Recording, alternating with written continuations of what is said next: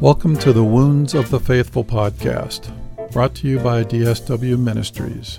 Your host is singer, songwriter, speaker, and domestic violence advocate Diana Winkler. She is passionate about helping survivors in the church heal from domestic violence and abuse and trauma. This podcast is not a substitute for professional counseling or qualified medical help. Now, here is Diana.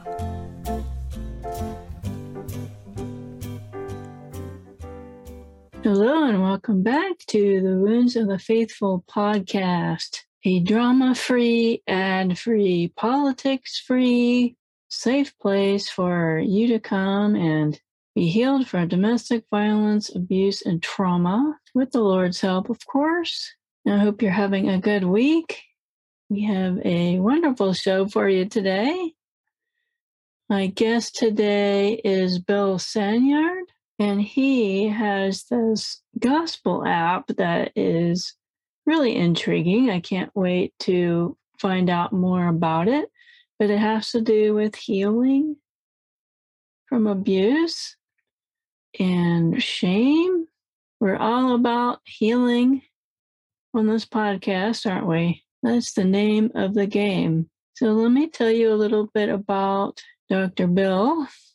He's an experienced pastor, discipler, church revitalization specialist, lecturer, and conference speaker with 25 years as a local church pastor. He is the author of 12 books and two one line experiential paths to help people who struggle with identity, relationships, shame, addiction, loneliness, and forgiveness. So, if you've been a listener of the podcast for very long, then you know that I am a facilitator for Mending the Soul groups. Although I highly recommend Mending the Soul, I'm very passionate about it. I realize that not everybody, not everybody heals in the same way. Some people prefer different types of tools for healing. And we're on the journey together. And so perhaps something that Dr. Bill Senyard would say, or the resources that he has, would help you. So I'm excited to have him on the show. And without further ado, here is my conversation with Dr. Senyard. All right, welcome to the podcast. Dr. Bill Senyard. Thanks for coming on the show today. It is so great to be here, Diana. I, I, I appreciate it. I'm uh, glad that you reached out to me. I'm very intrigued about your mm-hmm. gospel app, and it's about healing, and we're all about healing here on the podcast. And well, we're going to mm-hmm. get to know you a little bit first for the listeners. So let's start off with you telling us about your family and what do you do for fun? well, I'm married uh, to to Eunice. I have three adult kids. They're scattered all over the country. Uh, my oldest uh, is a professor at Wheaton College. My youngest daughter is uh, at seminary now, and my middle son is working for Google. And uh, has yeah, so they're, all, scattered all over the country. Um, so what I do for fun is I, I'm I I'm a sucker for stories. So I watch movies, I, I read books. I I love narrative. I, I'm just I'm a sucker for good stories and how stories were told. That's how I preached. That's how I write. Um, so I love movies. I love books. I uh, I, I, just love those things. Um, that's how we raised our kids, as we told them stories. Um, so I do other things uh, for fun. I, I, play guitar and, and a few not like not like your husband, Diana, but I goof around with guitar. But my big thing is stories. So, what like your favorite book or a favorite movie? Well, my favorite book, I would have to say, is uh, C.S. Lewis's the, uh, the Great Divorce. Just think it's brilliant. Matter of fact, most of his stuff is brilliant. Yes, and, his stuff is wonderful. And, uh, just, just absolutely love that stuff. Uh, movies, I'm all across the board. There's a movie up for Academy Award this year called Coda, which is brilliant.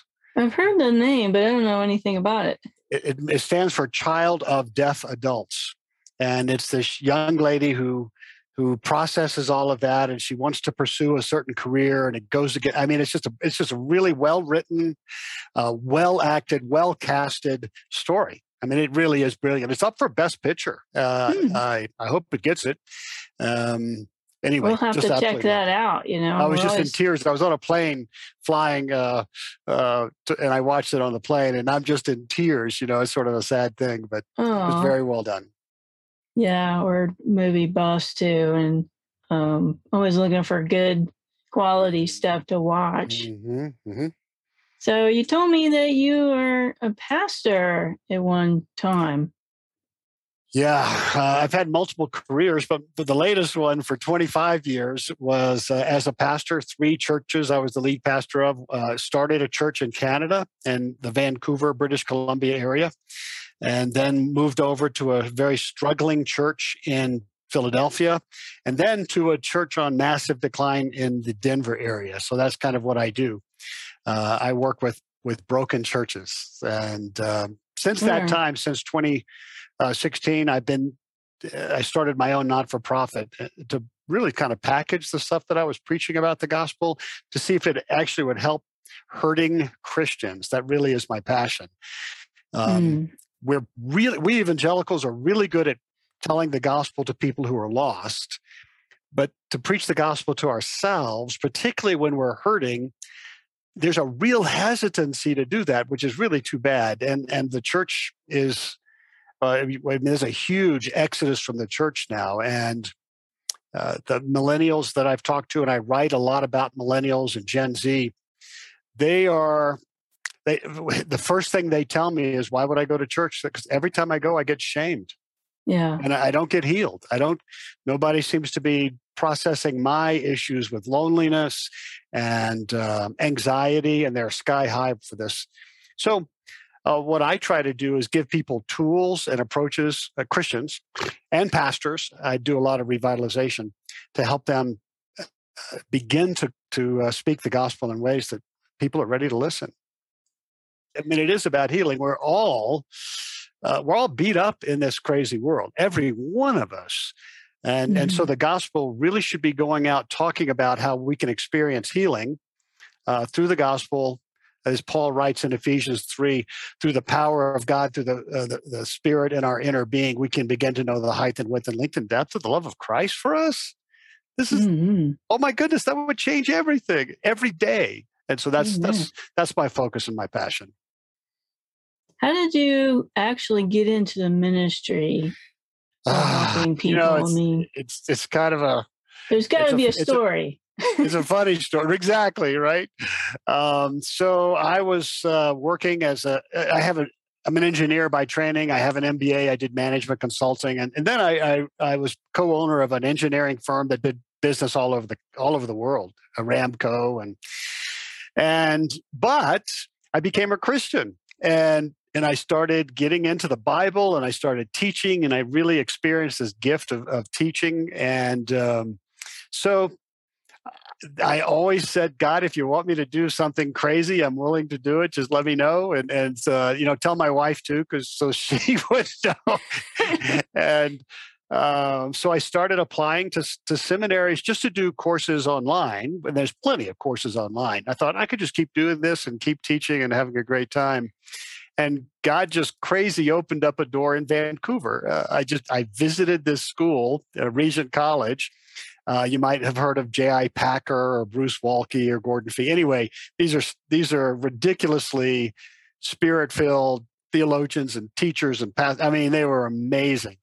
So I went up there to actually meet Dr. Packer. I loved his books. They they were part of my growth as a Christian, and I was told that he was very accessible. So I went up there uh, we were doing work in Canada, so I stopped in Vancouver, and I go to college to the college, and, and he wasn't there.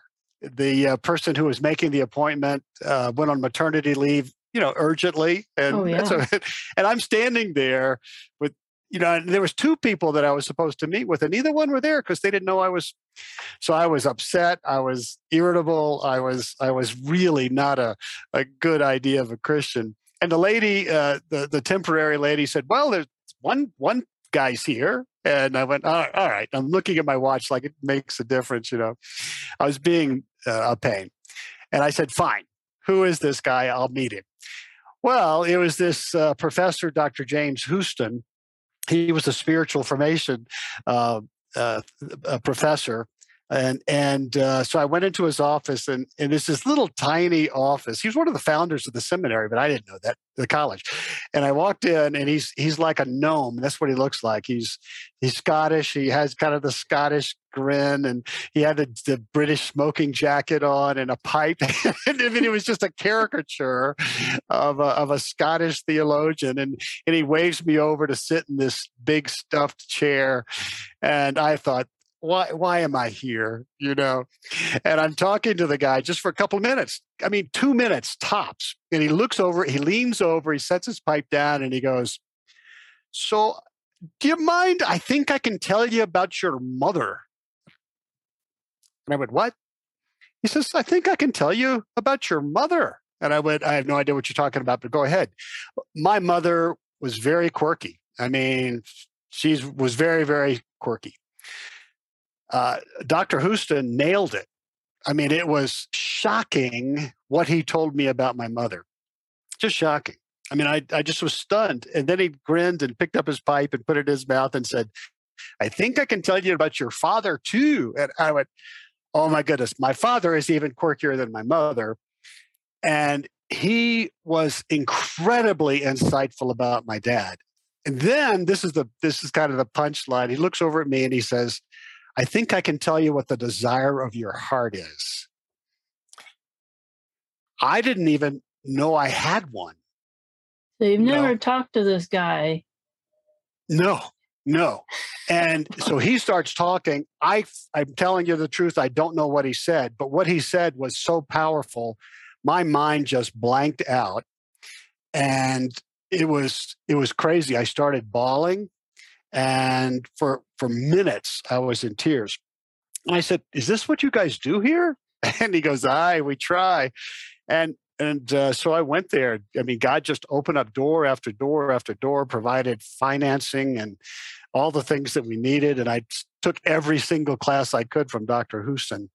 And it was from Dr. Houston that I learned this was so revolutionary for me. I'd been a Christian for 15 years by then teaching Sunday school classes, leading worship, mm-hmm. um, doing outreaches, mission trips. I'd been doing all of those things ferociously. But in this chair, I learned from Dr. Houston one particular. You have to go through counseling if you if you took his classes, and I learned that God. I knew God loved me, uh, and but what I had in my mind was more of a contract uh, more of a positional thing, more of a check in the box thing. But I did not believe that God liked me. Now I'm I'm, yeah. I'm shame prone. It was you know weight issues as a young boy and and you know being bullied and all of those things. So and that's still stuck with me. And, you know in, in attachment theory, I still have that inner working model of I wonder if I'm likable. I wonder if I'm you know those kind of things. And I projected that to God and it just cracked me open. I, I, I just I went into immediate depression when I felt that, which is maybe not surprising to you because I just realized, oh my gosh, I've wasted 15 years, and what's wrong with me that it, all those shame talk started. Mm. But it changed my life. It changed how I taught. It changed how I read the Bible. It changed how I understood Jesus. It changed how I preached. And to this day, I'm still preaching to people Christians who struggle with believing that God actually likes them. And that's that's my passion is reminding people what Jesus purchased Christians what Jesus purchased for them 2000 years ago.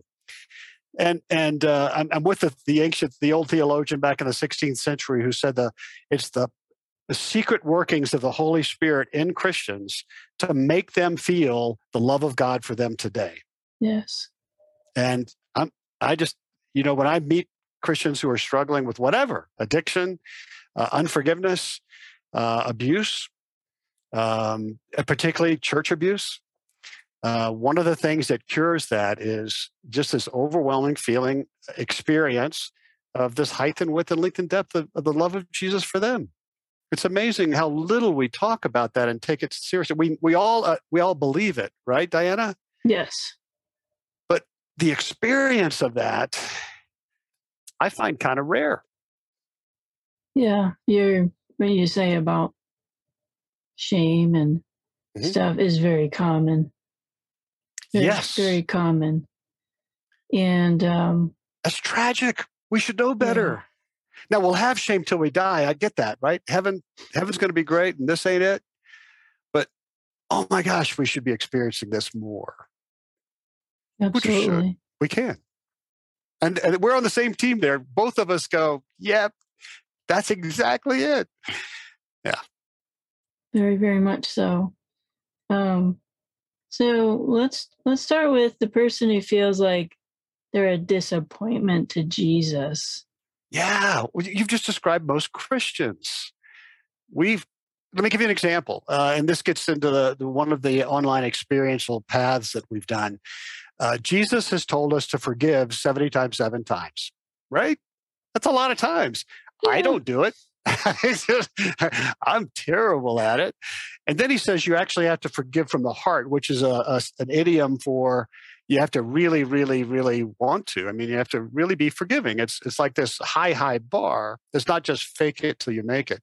So we've been telling Christians that, and I don't know a single Christian that has a forgiving free, you know, a wounded free life. That we're all holding on to these these things that we can't forgive, we can't process, we can't let go, and and so when we hear sermons that say you should be forgiving, and when we're honest with ourselves, we go, but I've tried.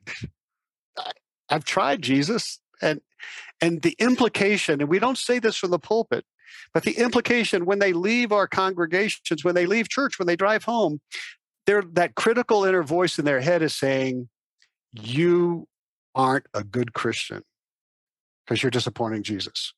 Hmm. You're, you're a disappointment to Jesus. You can see how that evolves to, I'm not even sure you're a Christian. That's that's the critical inner voice in our head, and so every one of uh, this is one of the problems millennials have with churches is is we boomers we we love the application part of sermons, you know, based upon what we've taught, all the exegesis and all the teaching.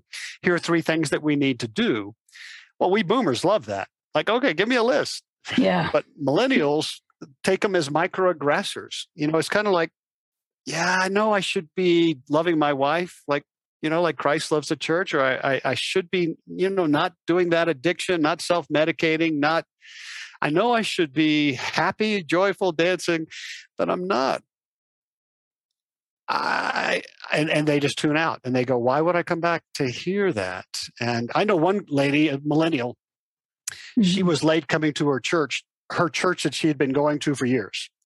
And she walked into her church and she was feeling depressed. She was feeling like she, you know, she wasn't good for some reason. She walked in, everybody as she says uh, it was was hands raised worshiping Jesus as the victorious Lord. They're singing and you know, you know, that's a beautiful thing.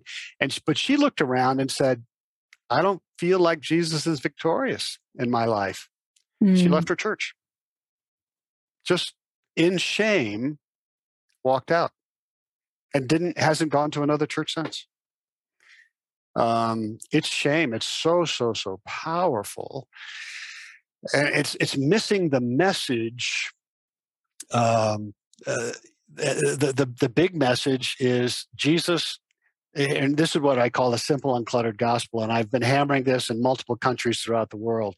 And here it is Christian, Christian, strictly because of what Jesus did for you 2,000 years ago, God has to love you. Yep. He does love you. he loves you as much as the Father loves the Son and the Spirit, and the Son and the Spirit love the Father. He can't love you anymore, can't love you any less. Uh, I know sometimes it feels that way, but that's in your own head. And the way to get over that is you can ask God, ask the Holy Spirit to make you feel the height and width and length and depth of the love of Christ. And do it now, and then do it in an hour, and then do it in another hour. And just develop this new habit of asking God to make you feel adored. And and and so you, this I work with a lot of addicts. And addiction is this powerful, Mhm. powerful repeating message in your brain. It's a habit. It's a very powerful entrenched habit. And what we used to do in the 80s and, and 70s, we used to tell addicts just to stop their addiction. Our brains now we know our brains are not wired that way. They can stop their activity but their brain is still telling them to have that drink or to watch pornography or whatever they're addicted to. It's just going. It's strong and it's just going to keep on going until they listen Mm-hmm. So what we've learned is while that's going, you start a new habit really small and you start it in, you know, alongside of that other habit. And what I have found is is is getting people to say this simple, uncluttered gospel to themselves over and over and over and over until that becomes the strongest narrative. So when that other thing says you need to watch pornography, there is an option now in their brain. Before you do that, tell yourself how much uh, God loves you because of what Jesus did, and get your cup filled just a little bit so it's not just desperately empty. I've seen dramatic things happen, not perfectly because this is not heaven, but but addicts changed. Uh, living mm-hmm. with hope, still failing. You know, it's an addiction. They'll have it till they die. But laughing a little bit, dancing yes. a little bit, reading their, going to their church a little bit. Um, it's simple. The gospel is ridiculously powerful, but we just can't sit on it and think we're going to experience it this side of heaven. Mm. Yeah, I like what you said about forgiveness. I found that forgiveness is a supernatural thing. Yes. Very much so. I don't know if you know Corrie Ten Boom's sure. story when she forgave the actual guard that was in the concentration camp That's with good. her and her sister, and she didn't good. want to forgive that man. It's good. And she stuck right. her hand and why would because, she, humanly speaking? Yeah. Right. Humanly speaking, and she stuck her hand out, and the Lord gave her that. Right. Gave right. her that forgiveness to extend. Right. That's exactly right. Can I tell you about the forgiving path? Because this is fun. Absolutely. Um, so I'll tell you where it came from. First of all, is is uh, so I told you I planted a church in Vancouver, British Columbia. I had never run a church. I will I'll tell you, I've run businesses. I have an MBA. I did management consulting, but churches are different. so I made all kind of mistakes. But God's sense of humor came through and in our core group, which was growing fairly strongly in an area of really non uh, unchurched area. There were 5% church attendance in, in mm-hmm. the area we were in. So fun and exciting. And we got people from all over the world. But God was pleased to bring rape victims, many of them. And it's not like we had a sign out or we advertised. It was like God just brought these people. They heard this this message of God's loving me as I am, and they came. Many of them had repressed um, the uh, the abuse. As a matter mm-hmm. of fact, I would say all of them had that uh, uh that I remember had had, had repressed the ab- abuse. So there's one lady. I, um, she was a daughter of one of the church leaders. I'll, I'll call her Carrie. That's not her name. And uh, I'm preaching through the Song of Songs. I've written a book on the Song of Songs and God's pursuing love. It's it's it's radical. It's huge. It, it's it's provocative. Absolutely. And I'm preaching through this, she st- and by the way i had just finished premarital counseling i just married she and her husband no flags everything's cool she picks up a chair throws it through the wall and says something i won't repeat for your Whoa. viewers and storms out of the church that's crazy and i went okay i wasn't planning on that i was talking about the love of god and so I, I tracked her down that week she didn't want to talk to me but she did and uh, she told me this story that right in the middle of this sermon about how much God loves her, she was reminded that that she had been raped as a adolescent in a foreign country. She did the Christian thing, just chose to forgive, right? And had buried it, just buried it. And um, but it's a big problem now. And I, I said, well, how bad is it? I mean, how much, uh, how much uh, is, is, is manifesting? And so I said, so if that guy was kneeling in front of you right now and you had a gun, what would you do? Without a hesitant, without a beat, missing a beat, she said, I would blow his effing head off. I went, okay, that this is, you know, we don't have honest. to dig, we don't have to, yes, we don't have to dig any deeper, you know, it's, it's manifested. And so I tried talking to her. Oh, and by the way, when she's talked, when she heard about the love of God, her brain went, "Well, if He loves me, where was He?" Right. right? And that's a great question, um, mm-hmm. which which I encourage uh, victims to ask because that's a great question. They're asking it some at some point in their brain anyway. So, six months passed, and um, she comes to me, and she says, "Can we talk?" And I went, "Yeah." So I, I, I drove her to her house, and I met her, and I said, "What's up?" She goes, "I think I've forgiven him." I went, "What do you mean?" Uh, what do you mean you've forgiven him? She said, I, I, think I have. And she tells me the story. She was walking with a friend of hers on, down the street in front of her house. And she holds out her hands and she says, I was telling her, first of all, uh, what a stupid pastor you are. And, and this message of the church is such a loser. And she was, you know, being very critical and kind of, kind of tongue in cheek laughing. And she said, all of a sudden, something happened in my head. And she holds out her hands, kind of like a judicial scale. Mm-hmm. And she mm-hmm. said, it, it was out of balance. And then all of a sudden, something clicked into balance, a justice scale. And I said, what, what does that mean? And she says, I, well, I was hating this guy. Now I'm not hating him. Mm. And I said, what, what happened? She credited the Holy Spirit for this. And I went, oh my gosh, tell me more. And I said, if that guy was kneeling in front of you and you had a gun, what would you do? She said, look, I'm not inviting him over for dinner, but I'm not going to kill him. I went, oh my gosh, this is miraculous. Wow. Right? So my church leaders, including her father, and it told me, look, Bill, you've got to dig into this forgiveness stuff. This is a from from God thing. And so for the next five years, I did, and I even ended up doing my doctoral thesis on it. Uh, I am totally convinced that we evangelicals have um, misunderstood the biblical process of forgiving. And the big thing is this what what she mentioned with her hands was there is a sense within us we're made this way. It, it's by the way it's in god's image too. You can't just wave your hands and forgive something. There has to be justice. There has to be an experience of justice. Uh, god says so in, in exodus 30 uh, 36 where he talks about you know uh, when he appears before Moses. He talks about he forgives thousands and so forth. But at the last verse is, but he doesn't leave the guilty unpunished. There's so God doesn't forgive a single thing in my life until there has been a trial, until there has been justice and payment and condemnation. And by the way, that's the cross. So God doesn't forgive a single thing until there has been payment. He might pay it, right? Yes. Theologically. So, what we've been doing, Diana, is we've been encouraging Christian victims to be more magnanimous than God.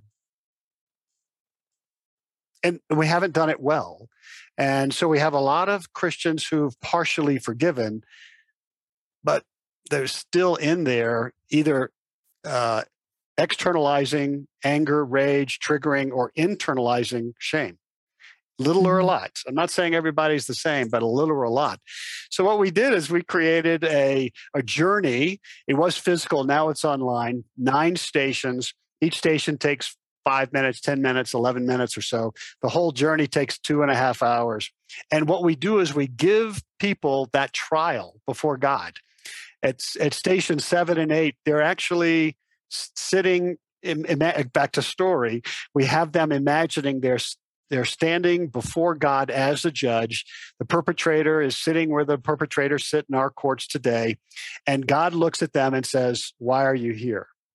And we, we help them do the due diligence. We help them work through what was done to them, what was taken, what was the value of that. Let's mm-hmm. mourn that, all of those things, very powerful.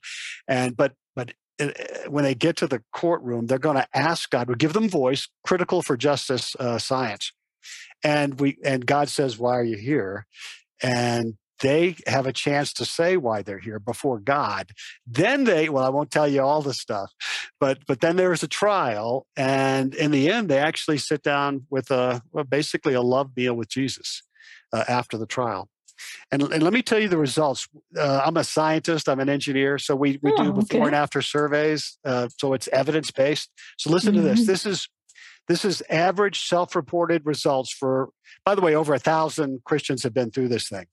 But here we go 21% uh, uh, on average have experienced a 21% decrease in their desire to avoid the person who hurt them. 21% in two and a half hours. This is a miracle. 38% increase in empathy or benevolence towards the person. By the way, we don't Wow. in, in either case we don't tell them they should forgive. We don't. We, we don't. It's not a. It, this thing's shame free. Third one. Listen to this: twenty percent decrease in my desire for revenge. Ooh, big one. 78% increase in my experience of justice. And that's the linchpin. They actually feel like they have been treated with honor and voice in front of a God who is the judge and who cares and who is willing to die for them and who's willing to lift up their burden eventually. So these aren't perfect numbers, but it's dramatic changes for people. Um, so we're, we're we're talking to Christian counselors and social workers and pastors. We're doing uh, mental health days for churches and, and those kind of things, just to get this word out.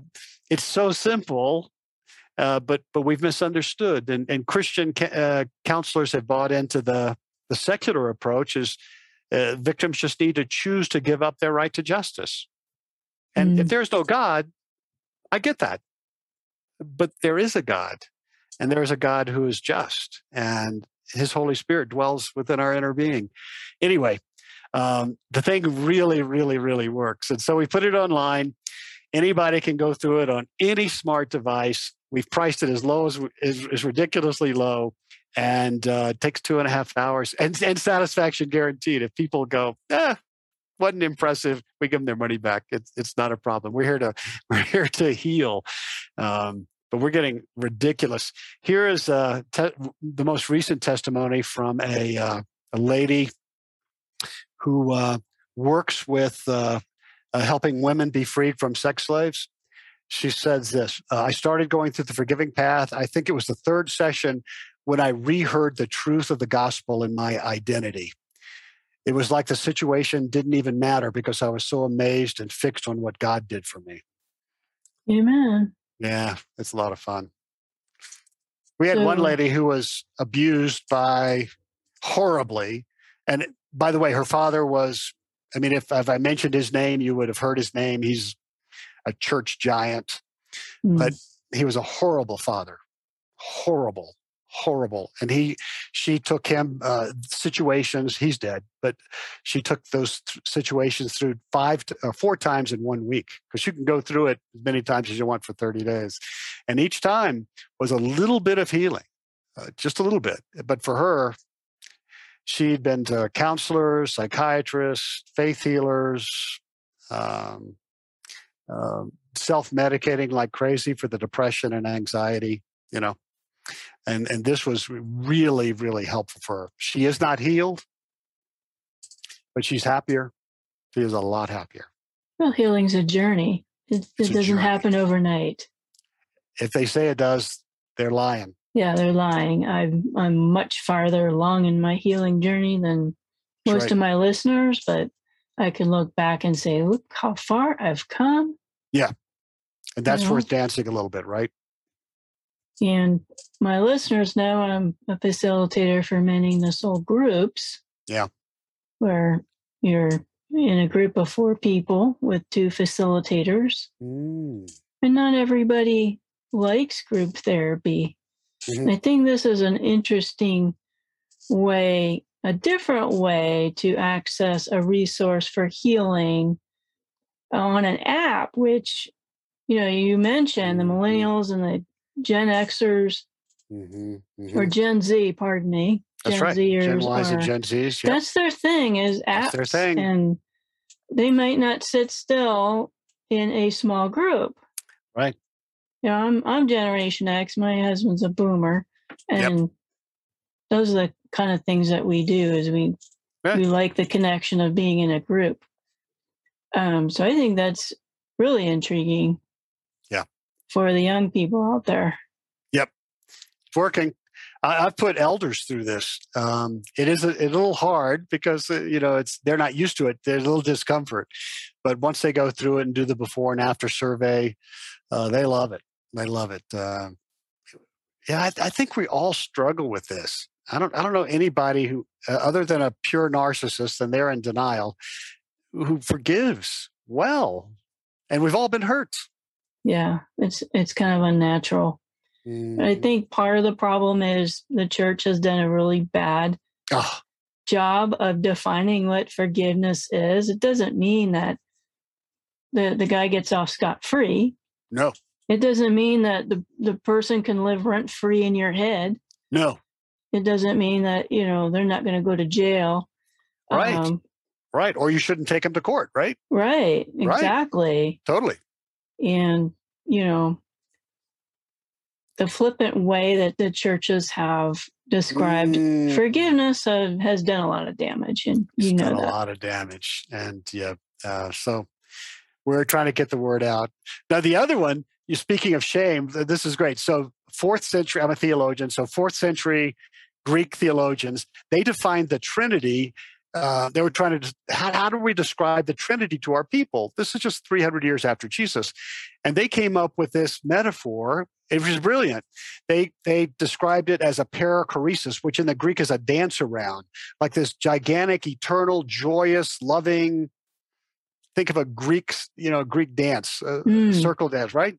And and they said that's what it looks like. So so salvation then would be that circle opening up and regular people sinners brought into the dance.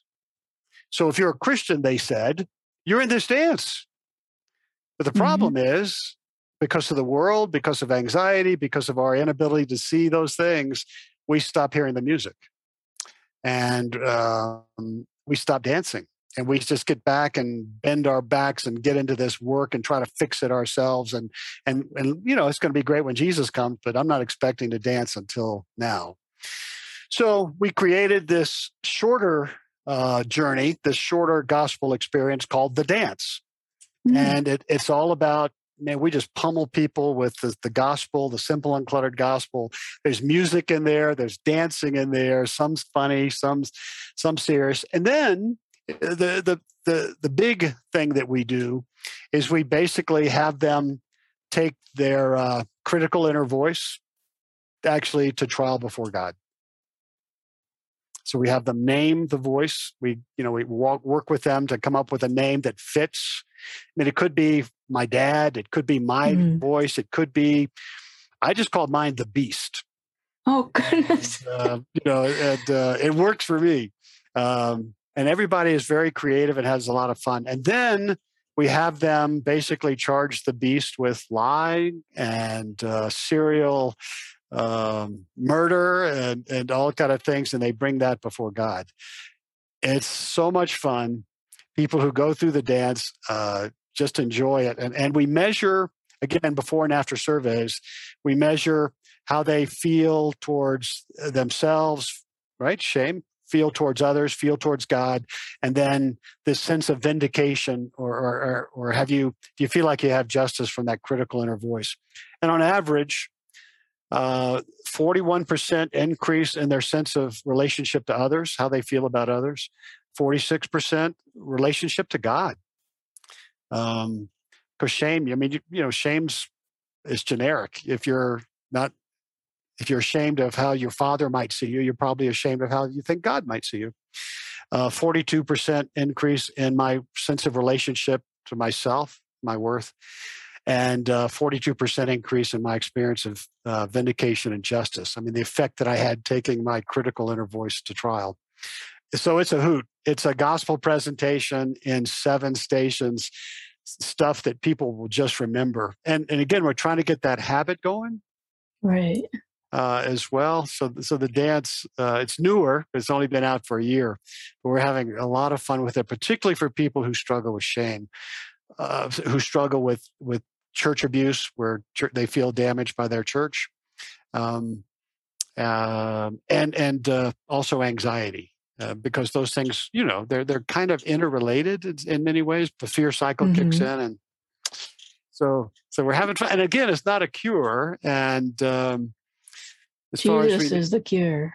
Exactly right. And we have yeah. Jesus, but we're, we're actually teaching Christians to do what Paul says in Ephesians 3 ask, Father the God from his immense power, storehouse of power, to give me that power through the Holy Spirit in my inner being so that I can begin to experience the height and width and length and depth of the love of Christ for me. And my critical inner voice, it's just its job to tell me I'm not lovable. It's it's just that's what it does, and mine does it really, really well. Uh, abuse victims, it is so powerful in there. Um, but this, this other voice, Jesus, if you're a Mm-hmm. Christian, says, "Oh no, no, no, that that beast is a liar." And Yes. here's my voice, and I want you to experience my love. So, so if when you have a choice, you can believe the beast or you can believe me. Who are you going to go to next time? Well, chances are, the people who go through the dance multiple times will develop a a powerful spiritual habit of going to Jesus. I'll tell you, I had a guest on the show, Laura Paget, uh, Mhm. who's a dancer. She came on and talked about the healing properties of dance. And I'm definitely going to Mm. tell her about this Oh, totally. app Oh, I and have want her her to go it through out it. for you because Oh my uh, goodness! Please tell her I'm begging her it. to go through it. she would love it. Oh, that's and, great. Um, yeah, that's right up her alley.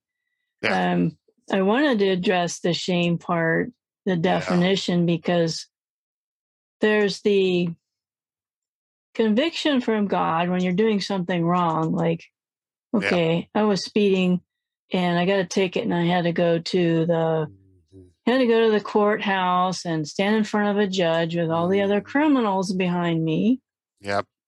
Yep. And I felt guilty because, yes, I did something wrong. I disobeyed the law. I was speeding, being reckless.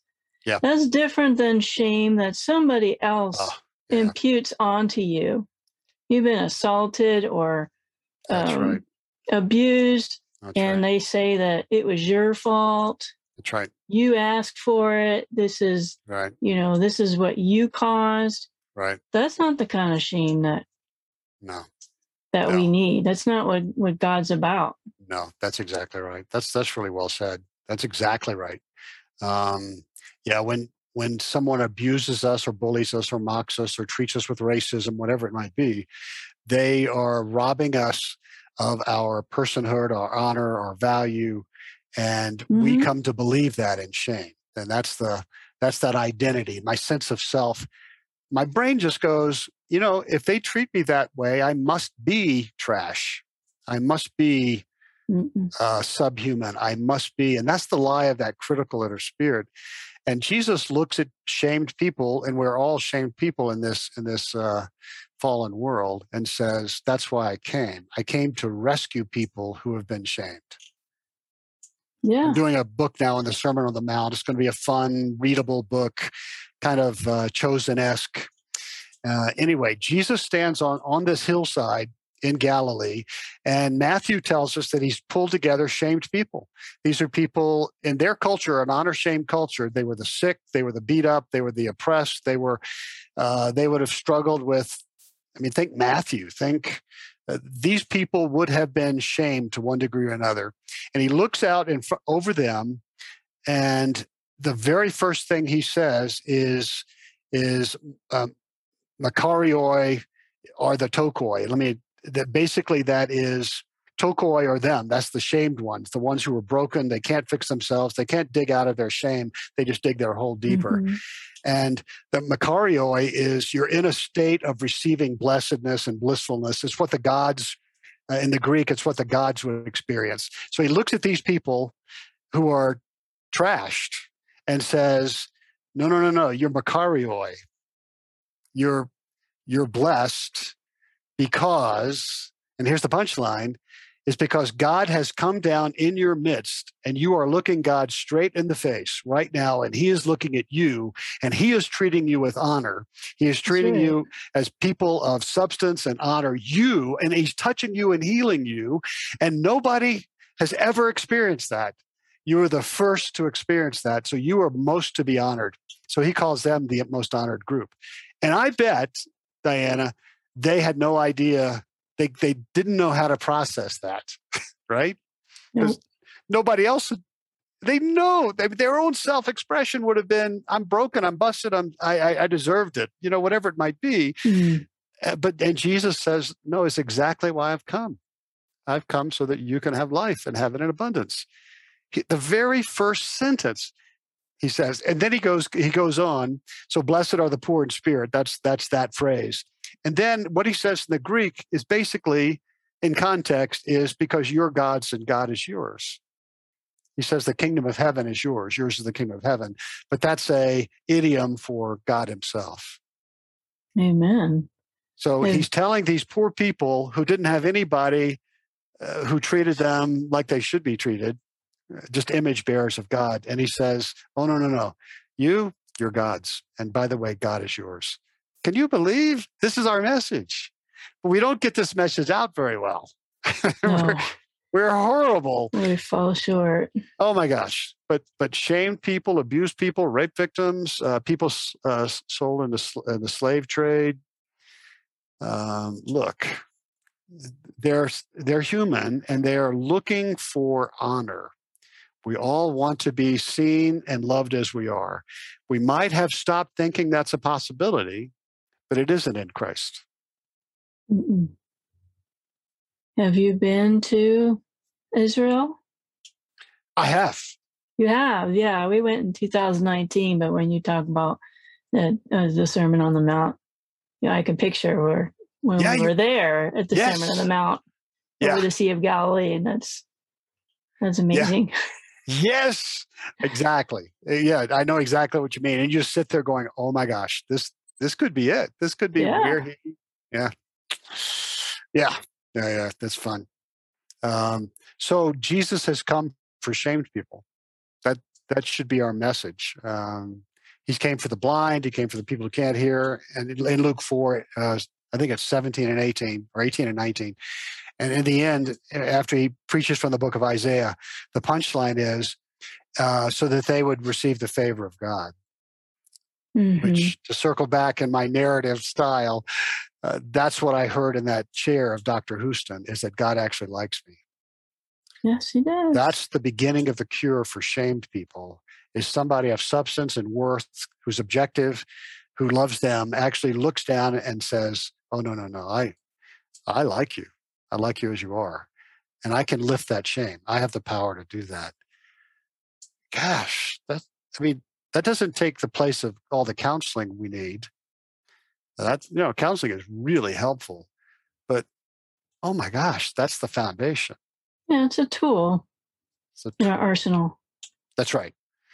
But what the, what people need to I was I was speaking to a 12 step uh, group up in Canada and these people these men it was a very legalistic group Mhm. and they were basically I mean if it was one step and you're out of the program kind of thing if you mess up one you're one, you know uh, you're out one one strike you're out. And they asked me to come in to speak for 2 days and the first day I came in and I told them the simple uncluttered gospel. Well you know they heard this new guy was coming to tell them about you know god and they knew what to expect. You know you're a loser you're an addict why can't you get your act together? It's your choice. Stop acting you know man up.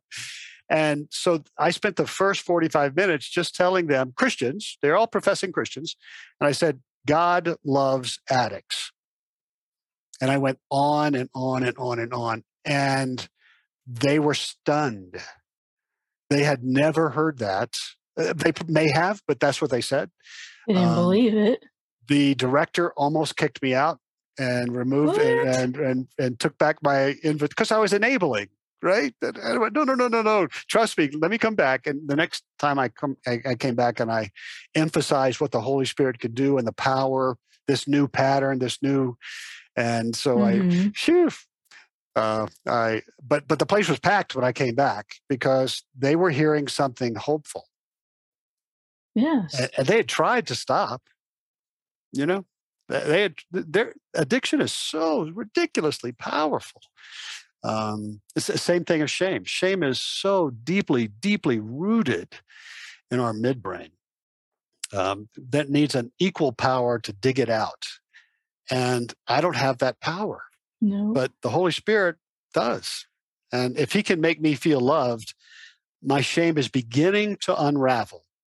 I have a new aspect of the story uh, that counteracts the story that I'm a loser, and it it, it works slowly. Just it, we we need to be in groups. We need to be sharing that with each other. We need to be hearing that from the pulpit every week, every week. Yes. And so that's why we did these online experiences. So people who get beat up one day, they can go through the dance and remember.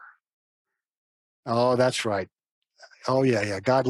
Oh, okay. So God likes me, even though right now I'm feeling like trash. Oh, yes. Oh, yes. Oh, yes. Jesus came to rescue hurt people, beat up people like you, so that you don't have to experience that. Um, and he adores you. He, he loves you. Um, look into his eyes. If you look at what what Jesus was like on the earth when he walked this earth, is that he ministered to the forgotten, Yes. the outcasts of society, to women more than anybody. Yes. He ministered to women who they were them. lower lower in society than than any man. Yeah. And, And then he it, it was ministered to. prostitutes. Too. I mean, you know, Yep. and I, yeah. So it's Jesus Yes. and His Spirit in us. It's uh, uh we we have tools, Diana. That it, and and sometimes we make it way too complicated. Uh, I do, but um, it's really simple. A child can get it, uh, and we need to get it every day because this is this world is corrupt and beats people up. the devil's out to get us. and the devil is out there too. That's exactly right. And he's a Pouncing jerk, but he is so effective. Um, yeah. Did we forget anything as we um, get down our, our list here? Uh, I don't want to Um, leave anything out. Let me tell people where they can uh, get. They can go to the forgiving path or the dance if they want to. Absolutely. And by the way, uh, I I want to give them a coupon. Each, each, of them is only twenty nine dollars, and like I said, it's money back guarantee. Again, if you're not happy at all, and we think you will be, uh, uh, just let us know and we'll credit it back. Zero problem. So we want to give your your uh, listeners a 10 dollar coupon so they can go through either one or both for nineteen bucks. They have thirty Wow. days to go through it as many times as they want and we we beg them to do it. We want them to do the before and after surveys. Don't give that because that's the percent change. They'll immediately get uh, their their results. Um, Mm. Such a trip. So anyway, Forgiving Path is www.forgivingpath.com. Forgivingpath.com. Real simple. The dance is the-dance.org. Org, not com. The-dance.org. Uh, Forgiving Path takes two and a half hours crazy worth it if you if you can think of some some crime some hurt some wounding some abuse one thing not not a chronic but one thing that you can remember describe remember kind of how you felt bring it and stay Mhm. with that all the way through and and yeah we'll see what the gospel can do. The dance just come. It is uh it's just a hoot. It takes two hours. It's under two hours. But it's fun. It's um yeah you, you'll your your people will get a kick out of it. And let us know. We'd like to know the results. We'd like to uh we, we like to encourage other people to go particularly people who who've been abused. I mean it's uh yeah. Oh, thank you so much for that discount. That is that's awesome. I am definitely going to go through it myself because I mentioned that I I haven't had two hours to spare this particular week, so that's a problem. I, am you definitely need a going- vacation. That's that problem is you need a vacation. I do need a vacation. Um, stu- as soon as I finish working overtime, I will going to ask for a week off. So there, there you go. You do that. You tell them that your pastor pastor bill says you should do that don't tell me. I'll definitely be giving you some feedback on Oh, you know what I discovered going through it, and I am going to have everything in the show notes for you listeners, so you can connect with Bill. And I appreciate you coming on the show. This was amazing. this was fun i enjoyed every minute of it And definitely keep in touch. Okay. And uh, well, God bless you. thank you thank you likewise you too Thank you for listening to the Wounds of the Faithful podcast. If this episode has been helpful to you, please hit the subscribe button and tell a friend. You can connect with us at dswministries.org, where you'll find our blog along with our Facebook, Twitter, and our YouTube channel links. Hope to see you next week.